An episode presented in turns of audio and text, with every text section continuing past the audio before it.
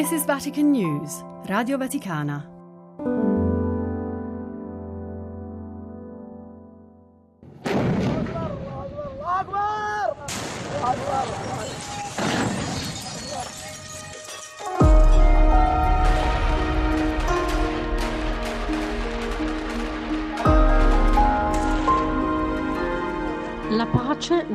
Conflitto in Yemen che ormai dura da nove anni, la pace è donna e ha almeno tre nomi.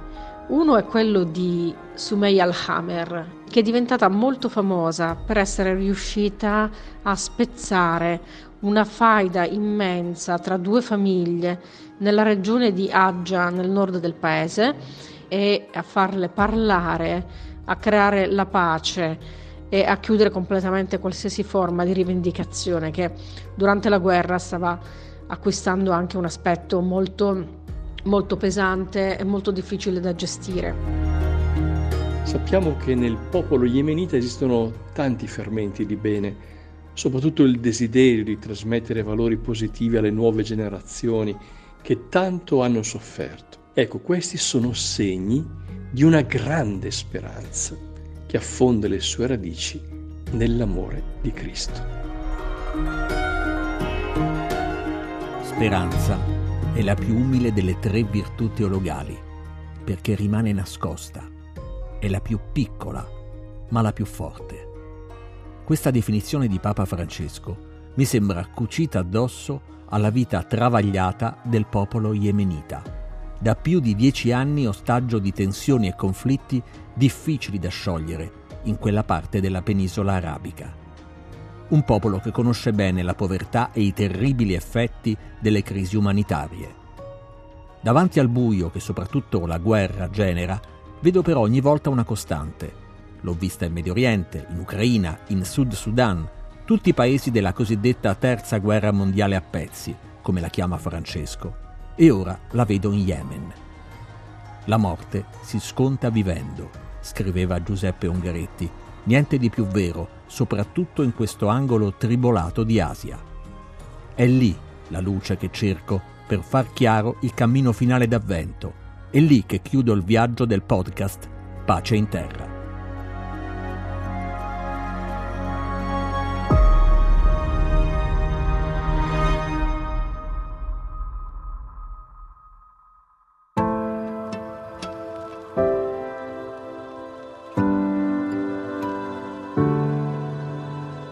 Pace in terra. Storie d'avvento dalla terza guerra mondiale a pezzi.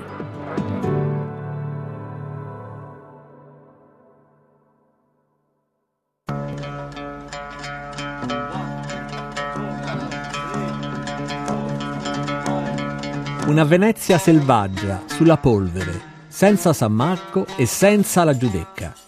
Pierpaolo Pasolini, negli anni 70, definiva così la capitale dello Yemen Sana'a, che fece da sfondo al suo film Il fiore delle mille e una notte.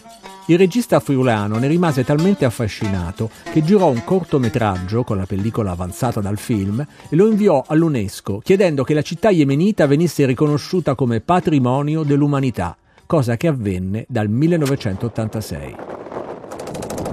Da allora tensioni, violenze, carestie ne hanno segnato il destino, rendendo lo Yemen uno dei paesi più poveri del Medio Oriente, sconvolto dal 2015 da una guerra civile tra le forze antigovernative della fazione Houthi e la coalizione a guida saudita che ha causato almeno 230.000 morti. Per l'ONU l'80% della popolazione ha bisogno di assistenza umanitaria, più di 4 milioni e mezzo di persone, tra cui più di 2 milioni di bambini e bambine sono stati costretti a lasciare le loro case. È il 3 febbraio 2019. All'Angelus Papa Francesco accende i riflettori sulla tragedia che si sta consumando nello Yemen. La popolazione è stremata dal lungo conflitto e mol- moltissimi bambini soffrono la fame, ma non si riesce ad accedere ai depositi di alimenti fratelli e sorelle, il grido di questi bambini e dei loro genitori sale al cospetto di Dio. Faccio appello alle parti interessate e alla comunità internazionale per favorire con urgenza l'osservanza degli accordi già raggiunti, assicurare la distribuzione del cibo e lavorare per il bene della popolazione. Invito tutti a pregare per i nostri fratelli dello Yemen.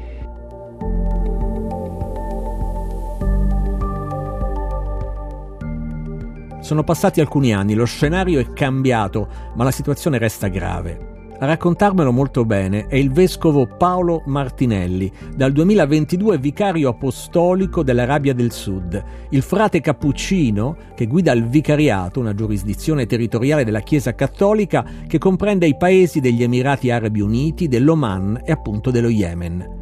A lui chiedo di spiegare cosa vive in questo momento lo Yemen, un paese come altri teatro, mi dice, della cosiddetta terza guerra mondiale a pezzi. La storia di questo nobile paese negli ultimi decenni peraltro è stata segnata da profondi conflitti. L'attuale situazione è caratterizzata dalla sua divisione. Il nord del paese è sotto il controllo dei ribelli Houthi, mentre il sud è in mano alle forze governative. In questi anni il numero dei morti è stato molto alto, soprattutto se si tiene conto di quanti hanno perso la vita non solo a causa della guerra, ma delle sue conseguenze, la malnutrizione, le malattie non curate. La situazione è migliorata negli ultimi tempi grazie ad una tregua firmata nel 2022. Sebbene essa non sia stata rinnovata, il conflitto non è più ripreso come in passato. Alcuni scambi di prigionieri poi sono avvenuti recentemente. Tuttavia, la profonda instabilità del paese rende la situazione ancora insicura per la popolazione per le organizzazioni umanitarie impegnate nella ripresa.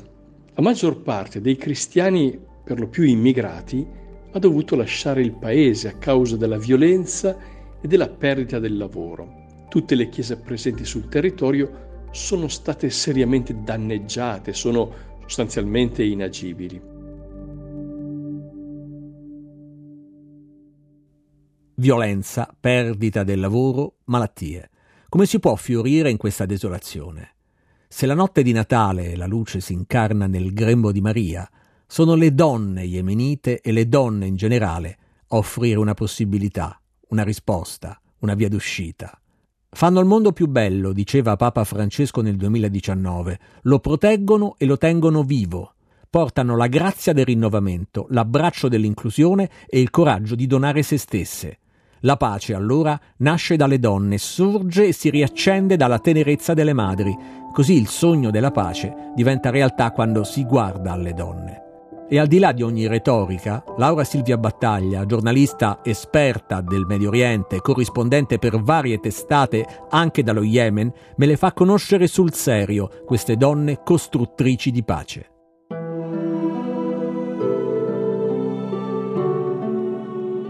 La pace nel lungo conflitto in Yemen che ormai dura da nove anni, la pace è donna e ha almeno tre nomi. Uno è quello di Sumey al-Hamer, una donna che aveva fatto parte della conferenza di dialogo nazionale subito dopo la rivoluzione yemenita nel 2011-2012 e che è diventata molto famosa per essere riuscita a spezzare una faida immensa tra due famiglie nella regione di Aggia nel nord del paese in due villaggi, uno dei villaggi si chiama Badi al-Badr e l'altro invece si chiama Beit al-Aqsi, dove 130 persone di questa tribù sono morte e 60 sono rimaste ferite. Lei è riuscita, dopo tanti anni, dal 2012 al 2017, a chiudere questa faida tra le famiglie e a farle parlare, a creare la pace e a chiudere completamente qualsiasi forma di rivendicazione che durante la guerra stava acquistando anche un aspetto molto, molto pesante e molto difficile da gestire. E lei fa parte di una lunga generazione in realtà di donne, di attiviste di tutte le età che in questi anni di guerra hanno lavorato fortemente per la pace.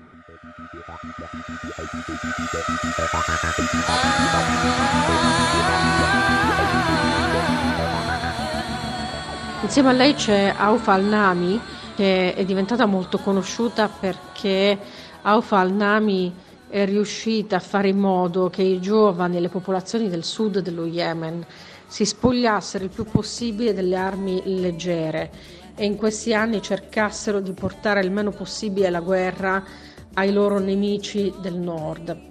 Lei si è occupata di Yemen per una ONG internazionale che si chiama Safer World e Auf al-Nami che oggi non vive più in Yemen perché è stata pesantemente minacciata, quindi la sua vita è stata pesantemente minacciata, oggi vive in un paese europeo e da lì in qualche modo gestisce questa attività che ha due obiettivi.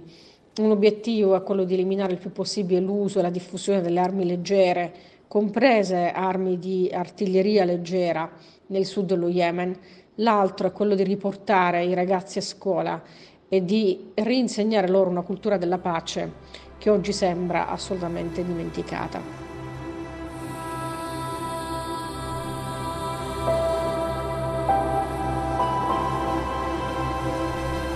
E tra queste donne ce n'è un'ultima, un'ultima che ha ricevuto al grande summit di UNHCR a Ginevra un premio che è il Nassen Award per i, i rifugiati che si sono distinti nelle loro aree lei ha vinto eh, proprio un premio eh, per la sezione eh, dei rifugiati in Africa e in Asia.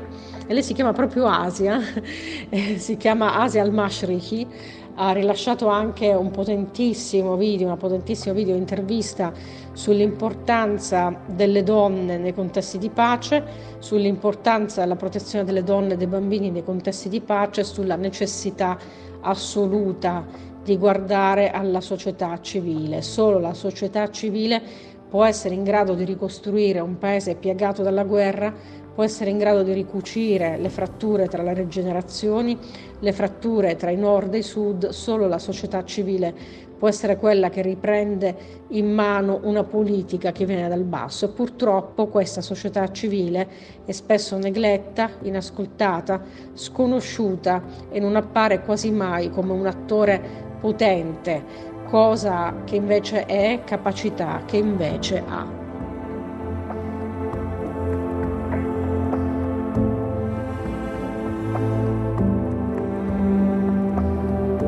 Nel racconto di Laura Silvia Battaglia abbiamo visto che nello Yemen la pace è donna e ha diversi nomi. Ma ci sono altri concreti semi di speranza che cercano di germogliare in questa terra intrisa di sangue e di sofferenza? Se lo chiede Monsignor Paolo Martinelli, che invita a guardare al desiderio del popolo yemenita di trasmettere i valori positivi alle nuove generazioni che tanto hanno già sofferto. E allora, tra le donne che costruiscono la pace, è giusto citare anche le missionarie della carità. Dal punto di vista ecclesiale, il pensiero va innanzitutto alle suore di Madre Teresa di Calcutta, che sono presenti nel nord con due comunità e si prendono cura di anziani e ammalati con grande amore e tenerezza. Le missionarie della carità sono rimaste nel paese nonostante che nel 2016 quattro di loro siano state barbaramente uccise da fondamentalisti. Già nel 1998 tre sorelle erano state uccise da un estremista. Papa Francesco le ha ricordate recentemente in un'audienza generale, definendole martiri del nostro tempo. La fedeltà delle suore alla loro vocazione missionaria vissuta in quelle condizioni e quella degli altri cristiani rimasti nonostante le difficoltà sono una testimonianza di amore e di una pace possibile. Infine penso all'opera silenziosa, tenace della Caritas che opera nel sud e che in questi anni difficili assiste la popolazione con beni di prima necessità, cibo, medicine, affrontando con coraggio tante difficoltà. Infine ricordo la gioia di quest'estate a Lisbona, quando ho incontrato un giovane proveniente dallo Yemen che ha potuto partecipare alla giornata mondiale della gioventù, portando la sua testimonianza di cristiano. Ecco, questi sono segni di una grande speranza che affonda le sue radici nell'amore di Cristo.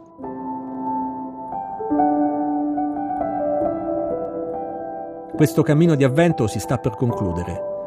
Già intravedo nel buio la grotta di Betlemme dove nascerà il Salvatore del mondo. Ho ancora negli occhi scene di violenza e guerra, nelle orecchie le grida disperate delle vittime dei conflitti.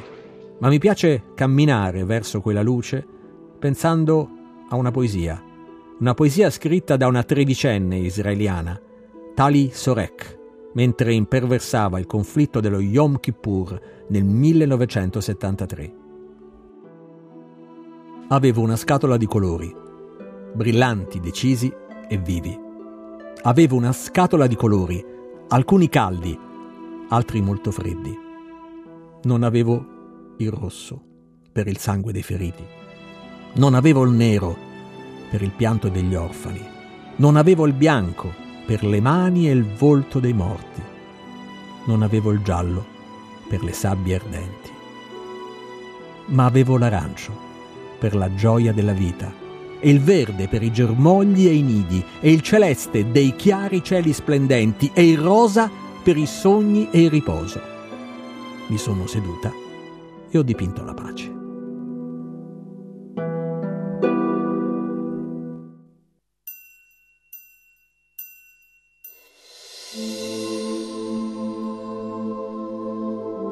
Non dimentichiamo la gente, i popoli che soffrono il male della guerra.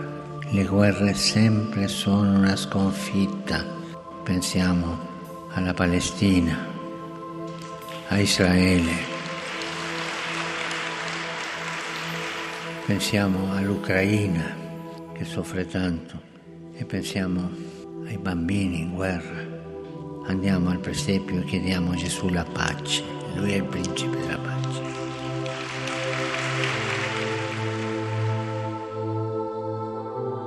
Papa Francesco, udienza generale del 20 dicembre 2023.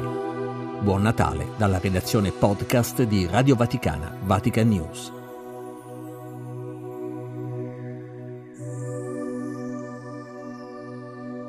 Sono Fabio Colagrande e questo era il quarto e ultimo episodio di Pace in Terra, storie di avvento dalla Terza Guerra Mondiale a pezzi, un podcast che ho curato con Benedetta Capelli, Amedeo Lo Monaco e la collaborazione tecnica di Adriano Vitali.